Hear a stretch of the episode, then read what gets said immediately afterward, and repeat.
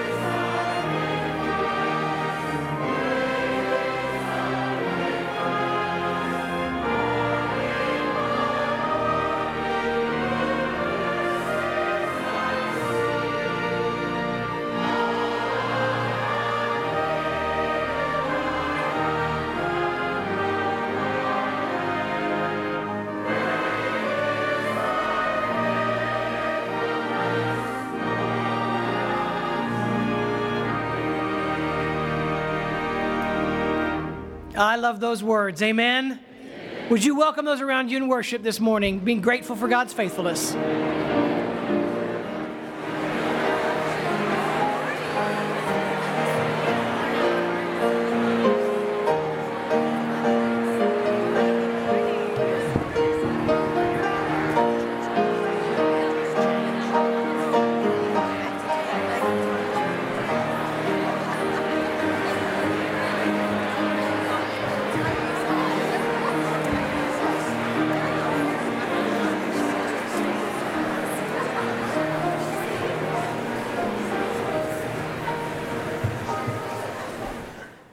Well, good morning. Uh, let me welcome you to worship. As we worship together in spirit and in truth, it is good news that we can gather with one another. And I hope you have that same sense of joy that you have an opportunity just to be together one day out of the week, to sing songs, to pray, to remind us of those beautiful truths that we cling to in Jesus. It's good to be one with one another. Um, if you're new with us today, uh, let me introduce myself. My name is Danny Panter. I'm one of the associate pastors on staff, and it is a privilege to be a part of this church family. And we couldn't be more thrilled that you are spending time with us in worship today. Um, we love you so much that we have created a special little little piece of paper for you. It says connect here. If you would just honor us by filling this out, and we would love to begin a friendship with you and know how we can take next steps in building that relationship. So if you could just fill this out for us, and later on in our time of worship, an offering plate would come your way, and we simply ask that you put that in there. But we are delighted that you're here, and we're delighted that we're all together to worship, to proclaim the truths of Jesus together. We're desperate for it. Let's pray. Father, thank you so much for your truth, your grace, your mercy towards us.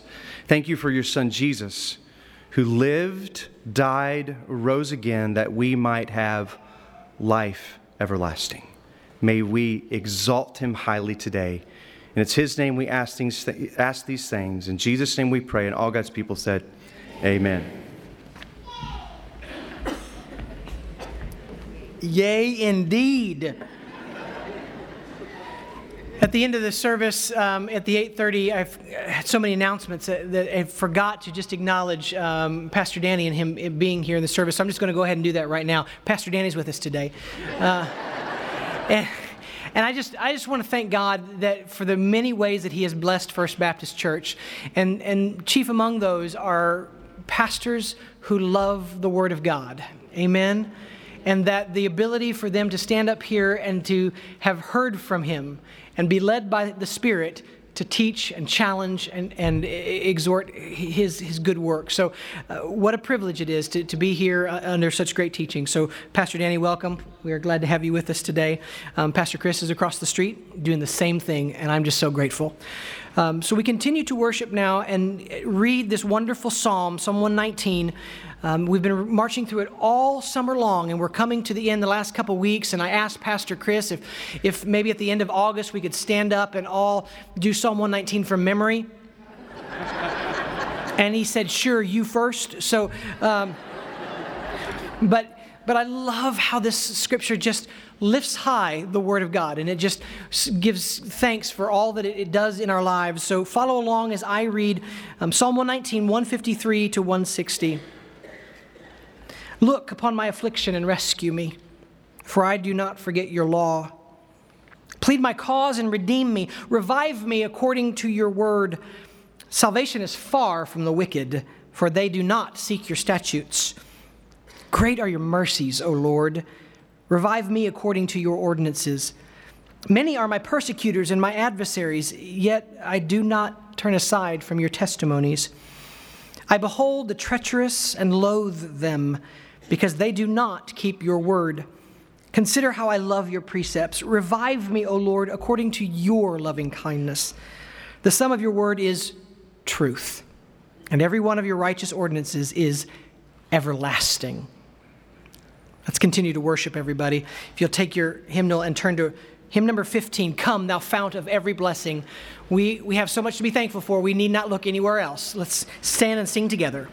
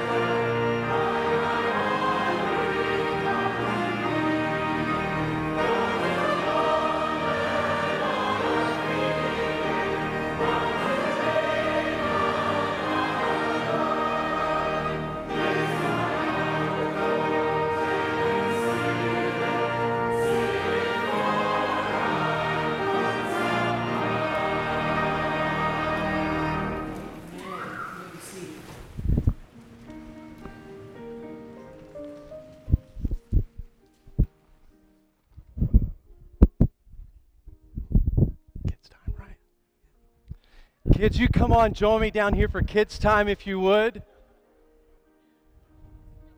I promise I will not spill these on the floor.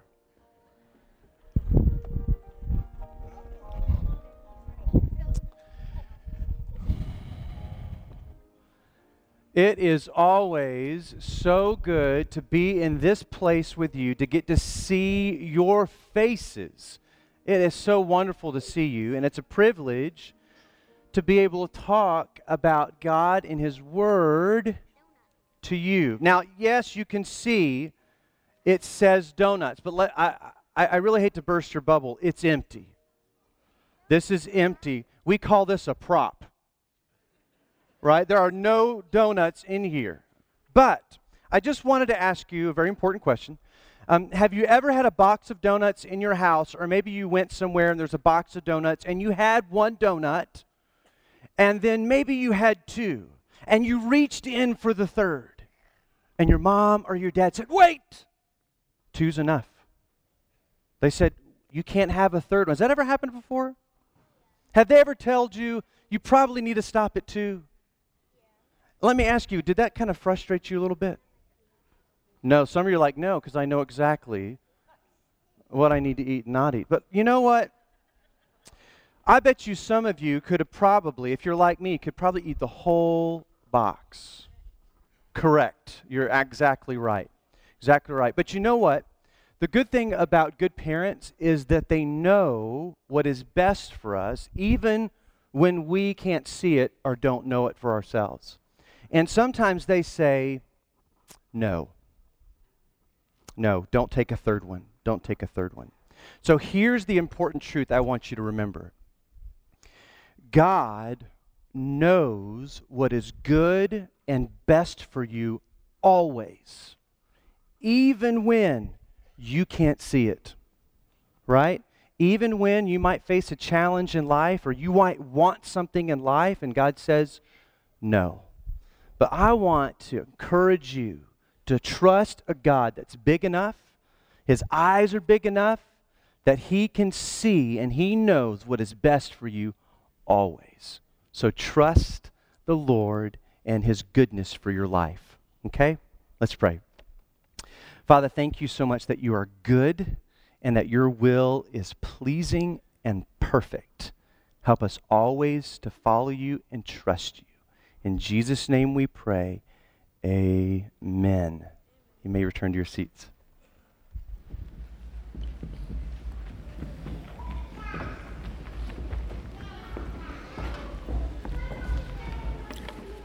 I confess my disappointment that there are no dis- donuts in there.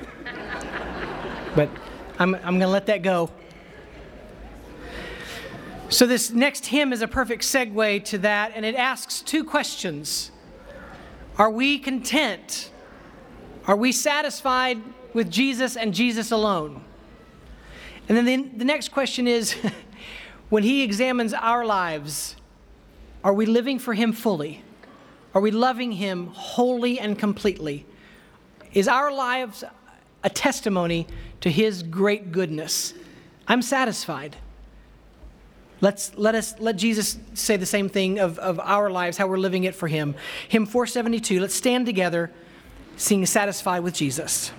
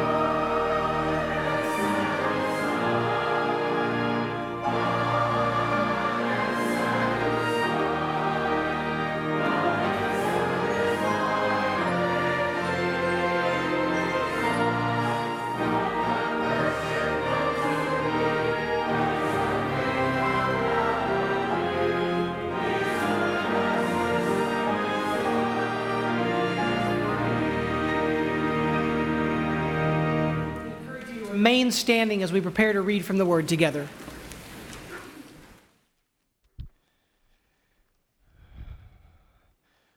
This morning, I'm going to buck tradition and only read one verse instead of all 17 verses. Um, and so let's read that together. The 10th commandment, Exodus 20, 17.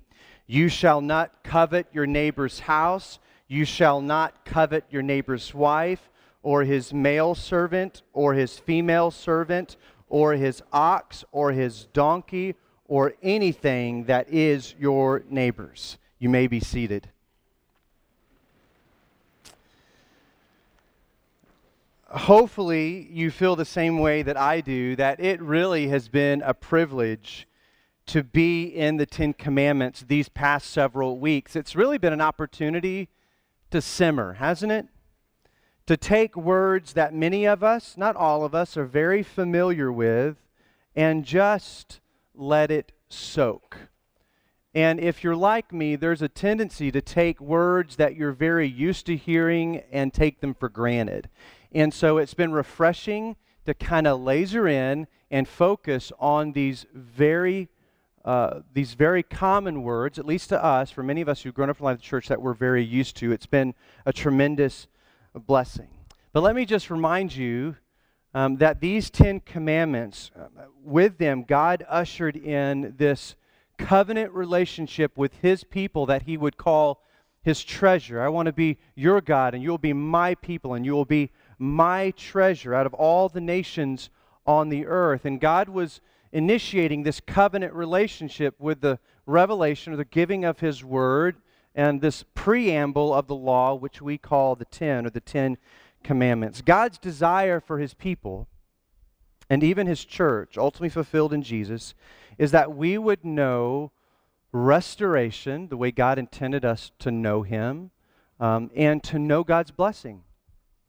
He said, I have a land to give to you, a land flowing with milk and honey. Obey me, love me, follow me, believe me, and I will meet every need. I will provide for you. I will give you cities that you never built, and I will give you vineyards that you never planted. God's desire for his people is for them to know his blessing. And the law, the word that he began to give to them, was that initiation into that covenant blessing. Of course, we all also know that those 10, not just the 10, but all of the law, condemns us. It reminds us of our brokenness. But the heart of the law is, is a relationship with God to know Him, love Him, follow Him, obey Him, that we might know God's rich blessing and relationship with Him. But the 10th commandment, here we are. The 10th commandment. This commandment immediately goes deeper than the previous four that have focused on very external behavior, haven't they? You shall not murder, or you shall not uh, bear false witness against your neighbor, you shall not steal. All of those were behaviors that existed outside the person, but uh, the 10th commandment doesn't let us get away with anything. Um, we might be able to pass by the other four and say, oh, we don't do that. We don't behave that way. But when we come to the 10th commandment, it goes deeper than the previous four, at least on the surface, and it exposes very clearly the nature of our heart. It helps us expose the source of all the behaviors of the previous four or the previous nine that war against us. And so the 10th commandment is a warning that we can't stay skin deep. We have to go to the heart, which Jesus taught us very clearly in Matthew chapter 5. We murder, we deceive, we steal, we disobey parents because all of that springs out of this covetousness that's in the heart. We make idols because we covet. And so this commandment doesn't let us get by. Doesn't let us get by. It says, you need to go deeper. You need to go deeper. The questions that I want to ask us today and discover answers in the Word of God are three. Where does coveting even start? Where does it begin in the human heart? Um, what do we do uh, when we face coveting or the temptation to covet? Or how do we overcome the temptation to covet in our life? So we have this 10th commandment, and we want to find out where does that even begin? How do we overcome it through the grace of God? And so if you will bear with me, we're going to move from Exodus to Romans chapter 8, and we're going to begin in verse 16. Romans chapter 8, verse 16 says this The Spirit Himself bears witness with our spirit that we are children of God.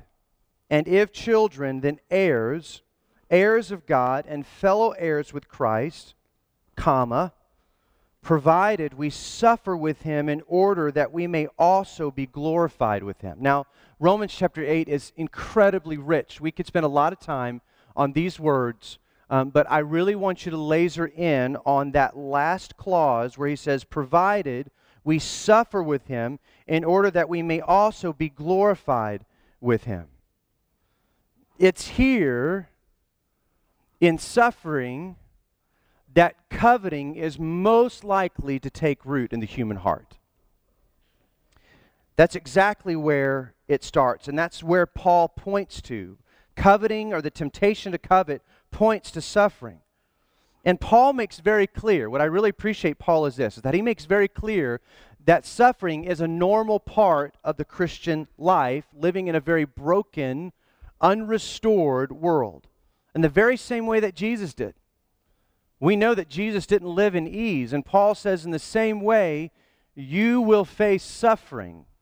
You will face suffering as a believer. And yet we are called in the midst of suffering to live and to faithfully follow Jesus in a very world that brings pain and hurt all up until he returns. All up until he returns. And we know that some, all of us suffer, but some suffer more than others. There is pain and heartache in our world. And so Paul would say that's where coveting can begin. It's not unlike um, the phrase that Jesus said um, concerning those who suffer with him in order that we may also be glorified with him. Jesus said this in Matthew 14 13. The one who perseveres to the end will be saved. Even Jesus acknowledges that the Christian life is patterned by the need to persevere, hardship, and suffering. Paul would certainly agree. Aren't you grateful that Paul didn't whitewash the Christian life? and just kind of said, you know what, when you become a Christian, you put your faith in Jesus who died for your sin and rose victorious over sin and death, that, man, your life is just going to be easy. Everything's just going to come together. You're going to get that car you want, that house you want, that, that marriage you want, that relationship you want. That's not what Paul says, and that's not what Jesus says. Paul, both Paul and Jesus say, your Christian life, and, until Jesus returns, is going to hurt at times in some more than others. I'm grateful that Jesus and Paul didn't whitewash the Christian life, but really told us how it was. But Paul alludes to three kinds of real suffering. Let me just quickly point those out. The first is life circumstances. Paul would say you suffer when the life circumstances dictate it financial hardship, a, a broken marriage, uh, illness, death, um, all of these things are circumstantial events in our life that lead us to hurt and heartache and wish for something else. Another one is persecution. You know, Paul gives a huge list of how all the ways that he was persecuted attacked by dogs, stoned, beaten multiple times, thrown into prison. Paul says, You suffer when you're persecuted for following Jesus. Not many of us know what that's like. In fact, none of us know it to the degree that Paul did. So we have life circumstances, we have real persecution, and then last but not least, this is the one where many of us fall in is just everyday temptation. Uh, we struggle with our flesh that just just is at war with the spirit of God in us. Right? And and the scriptures would say that's struggle. That's hardship. And until Jesus comes back, that's where you're going to be. Hebrews chapter 12, 4 says, Consider him who endured from sinners such hostility against himself, so that you may not grow weary or faint hearted. Verse 4 In your struggle against sin, you have not resisted to the point of shedding your blood. And so the writer of Hebrews would acknowledge that your when you face temptation, when you wrestle with the flesh, it's a form of suffering where you have to choose Jesus over the promises of that sin. It's in these places of suffering, heartache, longing, that we can tend to lean towards discontentment. Our life hurts. It's hard. We long for other things. And Paul would say it's in those moments of real suffering that you lean towards discontentment. I'm not satisfied. And it when discontentment just sits and stews, covetousness, the temptation to covet it comes into play. And if you say yes to that, you begin to look and long for that other thing to relieve you of the suffering that you're experiencing. And so you begin to use words like this If only I could have that car. If only I could have a husband like her husband. If, if, only, if only all these things would fit together in my life, I wouldn't feel the way that I do. If only I had His health. Paul would say, in those moments of suffering, we are prone to wander. Right? That's the anatomy of the temptation to covet, to long for something else in the place of the promises of God. Paul has another plan for us. He would say, Don't stay there. Don't stay there. Wrestle, fight there. Don't stay there. But what, on what basis does Paul say that? Where does he, where does he make his case that you don't have to stay in discontentment? Uh, you don't have to stay in that place uh, where you long for things other than the promises or the fulfillment of the promises of God. I want you to go with me now to Romans 8 31 through 32. Goodness, these, these, these words in Romans 8 are incredible when they talk about the work of Jesus and the promise of God through the Son. Now, listen to this. So, Paul is pointing back to suffering that we face in real life as, as believers. And he says, as, What shall we say to these things? If God is for us, who can be against us? He who did not spare his own son, but gave him up for us all. Now, stop there just for a moment. Paul is saying, now get this, Romans. Roman church, understand this. Did not God send his son? And did not his son live without sin and struggle against sin with victory, saying no to the promises of sin and yes to his Father? Did he not go to the cross because of your sin? And did he not raise from the grave victorious over sin and death? Did he do that? Did, did the Father spare his own Son for you and for his glory? The answer is no. He did not. He gave his own Son. Then what else? Comma. How will he not also, with him, graciously give us all things? Paul is trying to communicate to this church and to the church today that if God gave up his son for our desperation to be redeemed, for our forgiveness, don't you think he also has your greatest good in mind? All things. Now and forevermore. God has all eternity in mind for you, including the present, and it is good, and it is pleasing, and it is perfect, and it will be fulfilled when Jesus returns. All of it will be completed. And so Paul reminds us that, that Jesus did not only provide you forgiveness of sin, but he is promising to restore everything, all things. He will give you all things. God has all things in view for you, and it is good, and it is pleasing, and it is perfect. That's where Paul puts his foundation is that even when I face suffering, all things graciously. And the, the word graciously just quickly destroys entitlement. Right? Graciously gives us all things through Christ. We can be inclined to think, well, I deserve that house. I deserve that car. I deserve that bank account. And the health wealth gospel would say that. Paul does not say that. He says, you, with anything we receive from the Father from this point through eternity is graciously given to us. We don't deserve it one bit. It's by God's grace. But Paul stakes everything on this claim that not only are we redeemed and forgiven, but he will graciously give us all things. You know, Jesus kind of described the same sentiment this way. He said, What father among you, if his son asks for a fish, will instead of a fish give him a serpent? Or if he asks for an egg, will give him a scorpion? If you then, who are evil, know how to give good gifts to your children, how much more will the Heavenly Father give the Holy Spirit to those who ask him? This is Jesus saying, Listen, God is the perfect Father. He knows always what is best for you, and he will, his plan is to give his good and his perfect will to you. Don't doubt it. If you know how to give good, good gifts, so does the Father know how to give good gifts. Paul would say it another way. He would say, Rejoice always, pray without ceasing, give thanks in every circumstance, even the hard ones. He would say, Give thanks in all circumstances, for this is the will of God in Christ Jesus for you. God has not and will not overlook anything in your life. He graciously, graciously gives us all things, even in the face of suffering. We know Paul had to learn this truth. This wasn't something that just happened to Paul. He had to learn this the hard way, just like we do. Philippians 4 10 through 13, uh, he's telling the Philippian church, I know you want to meet my needs. He's in prison. He's in prison and he has needs, and he says, I know you want to come and meet my needs, but you don't have opportunity.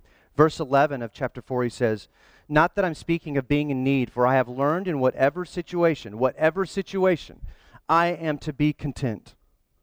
I know how to be brought low. I know how to abound. In any and every circumstance, I have learned the secret of facing plenty and hunger, abundance and need. And he says, I can do all things through him who strengthens me.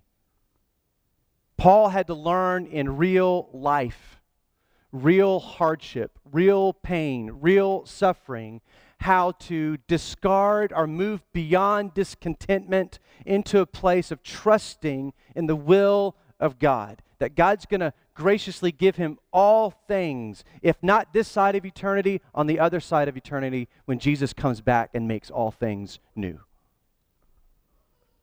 Paul said, I had to learn how to get to that place. I had to learn how to trust in the strength of God. I had, to learn how to cling and fight to hold on to the promises of God. So, how do we do that? How do we not just read those words that He will graciously give us all things, uh, that God is at work in our life, and that His will is pleasing, good, and perfect? How do we just not read it but apply it to our life in the midst of hardship? Go to Romans chapter 8, verses 18, and we'll just start there and see how far we can get with that passage. Again, again, these verses are intended, in our case, to help us to overcome the temptation to covet. I need that, if only. Right?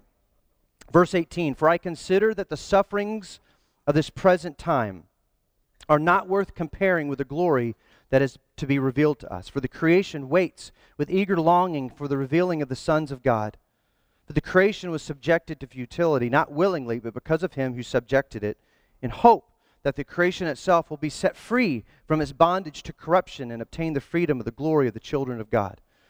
For we know that the whole creation has been groaning together in the pains of childbirth until now.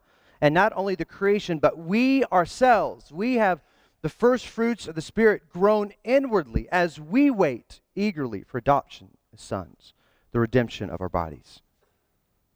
Paul is describing that very moment or season of suffering. He's describing that moment where we're tempted to groan either one way or the other. Uh, we're tempted to hope for one thing or the other. And so Paul is describing that very, very moment where temptation comes. We groan.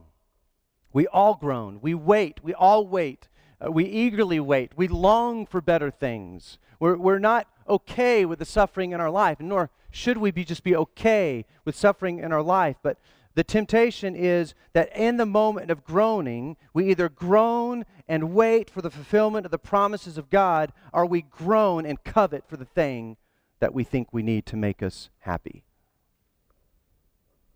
So that's where it happens. That's where it happens. In this case, it says that creation groans for the glory that is to be revealed. It waits for the resurrection of the saints. So creation and the saints groan differently. They don't covet. They don't covet. They don't say, if only I had this, I'd be happy. In that moment of suffering and that heartache and, and tension, um, both creation and the church and the saints, if they groan the way God wants them to groan in the midst of suffering, they look to the promises of God. They wait for the fulfillment of the promises of God. Their hope, their eyes go there rather than an immediate fulfillment of a need that we think we might have. Jeff Bezos is the um, owner and founder of Amazon. And it, it began in the 1990s, and for years, for years, it never turned a profit. But every time he would meet with his investors, he would say, um, Ladies and gentlemen, we're in this for the long haul. We're not looking for short gain, we're looking for long game. So don't, don't just put, uh, fix all your eyes on, on the hardship and the losses right now. I want you to look beyond that to the long game where there will be great, great reward. Of course, we know Jeff Bezos is between what day it lands on, he's the richest man on the planet. And his heart or his mind was looking towards a long game. And that's the invitation of Paul. He would say, Christian, are you playing the short game or the long game? If you play the short game, then you're always only looking to meet an immediate need, which leads to coveting. But no, Paul says, don't do that. Paul says, like creation, like the saints, hold on to the fulfillment of God's promises to see you through those moments of temptation and suffering. Hold on to them, fight for them, cling to them. Do whatever it takes to cling to the promises of God and not give in to the false promises of a new car, a new house, a bigger bank account, a new husband, or a new wife. Don't do it. Don't do it. Jesus said, In this world you have trouble. Listen to these promises. In this world you have trouble. Be at peace. I have overcome the world. Jesus said to the disciples, I will never leave you or forsake you. Philippians 4:19, Paul said, "And my God will supply every need of yours according to his riches and glory in Christ Jesus." Romans 8:37, "For you are more than conquerors in Christ." Will we cling to the promises of God? Will we cling to the promise of, uh, uh, promises of God? Will our eyes be big enough to hold on to those promises, to look beyond, not, not dismiss the suffering? The Word of God doesn't tell us just to resign to suffer. No, we pray, we fight, we seek change, but not at the expense of the promises of God. But through that wrestling, through the suffering, we hold on to the promises of God. God, your promises and their fulfillment will see me through and are greater than the suffering I face right now. It's just like Paul. Uh, 2 Corinthians chapter 12, Paul says, I have a thorn in my side. He's hurting. He's suffering. We don't know what it is. It could have been health problems. We don't know, but this is what he did. He said, I went to the Lord three times. I wrestled, I fought, I, I, didn't resign to my suffering and hurt. I went to the Lord, I told the Lord, This is what I want, this is what I need, take it away. But at the end of the day, the Lord said, No, my grace is sufficient for you in your weakness, so that all the more my Son might be glorified in your life. And Paul said, Okay, okay, I will hold on to that promise that even though I hurt and I suffer, your Son will be exalted in my life so that when I press on, I can say, it's all about Him and it's not about me. Paul's invitation to us is exactly the same. When you groan, will you covet? Or will you fight and wrestle to hold on to the promises of God? Yes, fight for change, look for restoration, find healing, fight that cancer work on your marriage, do whatever is required. But at the end of the day, you look to the promises of God for your hope and strength to take another step. Don't covet. Trust in the promises of God. Father God of grace and glory, uh, we're grateful, Lord, that your Son, your Son left a model for us how to live this life, to look to you, to follow you, to obey you. Give us the strength through your mercy and grace to trust in your promises over the promises of sin. In Jesus' name we pray, and all God's people said, Amen. Deacons, you can begin to prepare for the Lord's Supper. I can't imagine a better way um, to focus on the promises of God than participating in the Lord's Supper together. God did this on purpose, right? He said, I want you uh, regularly to remember who I, who I am and what I did on the cross and the resurrection. Will you remember? And he says, not only remember what I did so that you could have forgiveness, but remember Oh, my promises. Remember, there's a reason that Paul says, do this until he comes, proclaiming the death of Christ until he comes. What better way to be reminded that you need to hold on to the promises of God in your life, whatever hardship you might be facing? And so we know that that night Jesus gathered his disciples together to start a new tradition. The Word of God tells us that he took the bread and he broke it.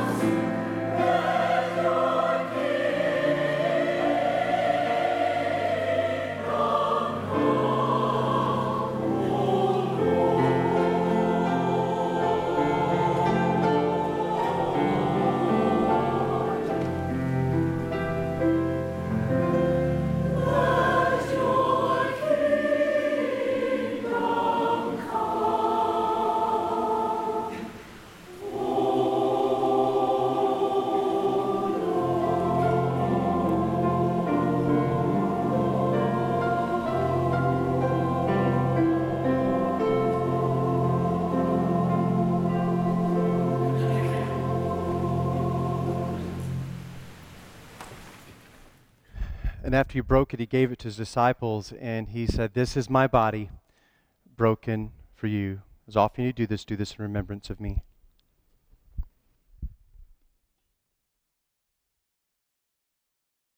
In the same way, he took the cup and he gave it to his disciples.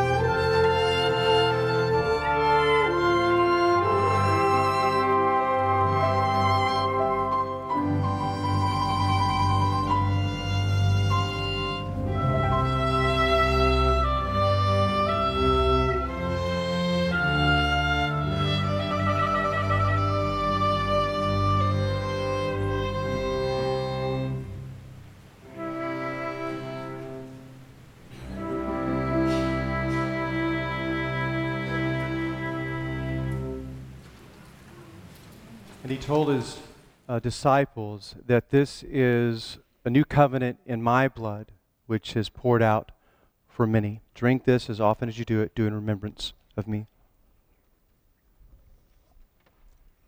Father, once again, we say thank you for your son Jesus who lived a life without sin and died on the cross, rose from the grave that we might have victory over sin and death in our own life. So may we always remember and cling to the promises of your Son. In Jesus' name we pray, and all God's people said, Amen. We're going to move into a time of response, and our expectation is that all of us are called to respond one way or another. These altars are open for you to come pray. Um, we invite you to put faith in Christ, trust in Christ, obey the gospel, repent and believe. Would you come? Would you be a part of this church family? Join us in this effort uh, to love and be a, a, a source of light and hope in this city and the nations. Come be a part of what we're doing. But you t- spend time. Is your faith big enough to cling to the promises of God in the midst of the heartaches that you face? Let's stand together. Let's sing. Let's respond.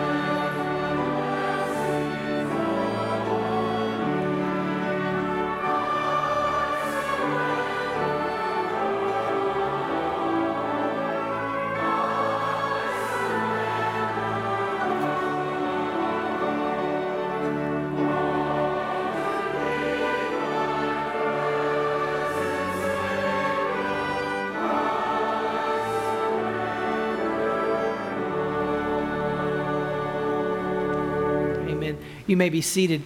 As you are, let me just read this prayer prompt. You'll see it on the, on the walls and in your bulletin. So, this is really to set our minds for tonight's time for teaching and our call to witness in this world. Lord, help us conduct ourselves with wisdom toward all, but especially toward those with an unbelieving heart. Open the door for us to share the gospel with clarity, humility, and compassion. Help us be diligent in prayer seeking to see and recognize how you are working in those around us. And thank you for trusting us with these spiritual appointments. Continue to worship through giving.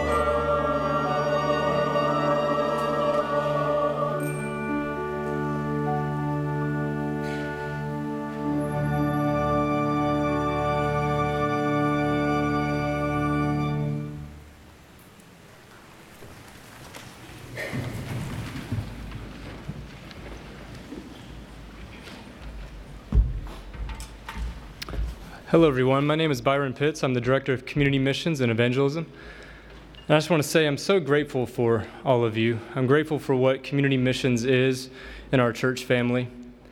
And, you know, years ago, Christmas Care, we're already talking about Christmas, yes. Christmas Care was more than just delivering boxes to a home. It was also emphasizing building relationships with that family, continuing life with them, showing them the love of Jesus and I hope to bring that legacy into the present. Children's Hunger Fund is a national organization with a vision and the means to help us do just that. This year, we will raise the necessary funding to fill these boxes and to pack them, and they will help us to, they will give us the resources and bring them here to us so we can do this and pack more boxes than ever before. They will also train every Christmas Care volunteer on how to use a box of food to build a long term relationship with a family that extends beyond the Christmas season, with the goal of transforming every home we engage with the gospel. Jesus has called us to meet real needs and be a witness to his steadfast love, not just to a few of us, he called all of us. This Christmas season, will you help us put real caring back into Christmas care as we partner with Children's Hunger Fund? On September 7th, Children's Hunger Fund leaders are coming to FBCSA 4th Street Crossing to train us and help us plan the best way to reach our communities. We will begin a new journey of bringing the light of Jesus to those in need through Christmas care and beyond. Remember, it's not just about the box, it's about the family. Come learn, come join a team, come make disciples together. You can register now in Unity Hall, online, and lunch and childcare is provided. I will see you there. Thank you. Thank you, Byron. As I said in the first service, let it be known that the first Christmas announcement did not come from me. so, we do have several announcements today that I want to call your attention to, many opportunities to serve this family in our life together. Tonight, I've already mentioned it, is our time for teaching. It's the second installment of Pastor Chris's witness. You know, he's been walking through these three words that God has given him repent, witness, and disciple. If you missed the first one, go online to fbcsa.org and you can watch that one in preparation for tonight. But please, this is an all church thing. This is something, a word that the pastor has for us all. So be here tonight, 6 o'clock in the sanctuary. Do you know that, that worship begins really? Well, when you wake up. But as you come on Sunday morning, the first people you meet through the doors start setting the tone for how we will worship. And perhaps you're looking for an opportunity to serve here in this church. Let me tell you, greeters, ushers, those that welcome people are a critical part of how we worship well. So it doesn't take a lot, maybe once a month, once a quarter, where you just stand and greet people. You can do this. So you can go online to find your spot, or you can go out to the Ask Me desk and say, Man, I can say hi. So please be a part of that. It's a critical need that we have. On August 16th, friends, we're going to have our main event. This is something we do every fall to get ready for the coming school year, and academic year. If we look at Bible study, new teachers, to bring uh, teachers that we've had before and train them and to equip them with all opportunities to do their very best. And so we want to, to offer that to you 6.30 um, on August 16th. You can look online at uh, fbcsa.org slash main event for more information about that. Also, you know that if you're a parent Every generation we have offers new challenges and new potential pitfalls for our children. And we live in a very digital age, so we, through the, the Next Gen Ministries and our first kids, are offering Parenting in the Digital World, August 23rd. It'll be in 4th Street Crossing, and just to help equip you as parents to how with all that's coming at our kids, how are we going to face that? And it's, it's critical. So I hope that you'll be a part of that. You can register online uh, for that as well. Our Women's Tuesday morning Bible study will kick off August 27th at 9:30 in the morning. You'll need to register for that, but you can see that. But just know that that's coming and be a part of that if you are available to, to be a part of that as well. Also, let's look at these beautiful flowers here um, before me. Uh, these help us celebrate. Uh, they're to the, given to the glory of God and in grateful celebration of the 40th anniversary of Art and Linda Scott. So we just really want to celebrate and be, be grateful to God for that.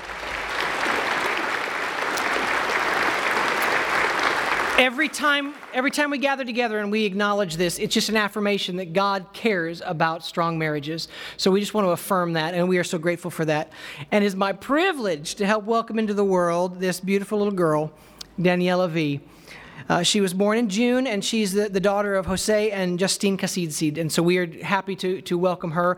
You know, many of you sitting out here will be her Sunday school teachers. We'll hold her in the nursery. We'll teach her in vacation Bible school. And so it's our privilege to, to welcome and, and let this family know that we care about, about their family. So now we are dismissed to go and do the good work that God has called us to do. Let's stand together and sing, Tell It Out with Gladness.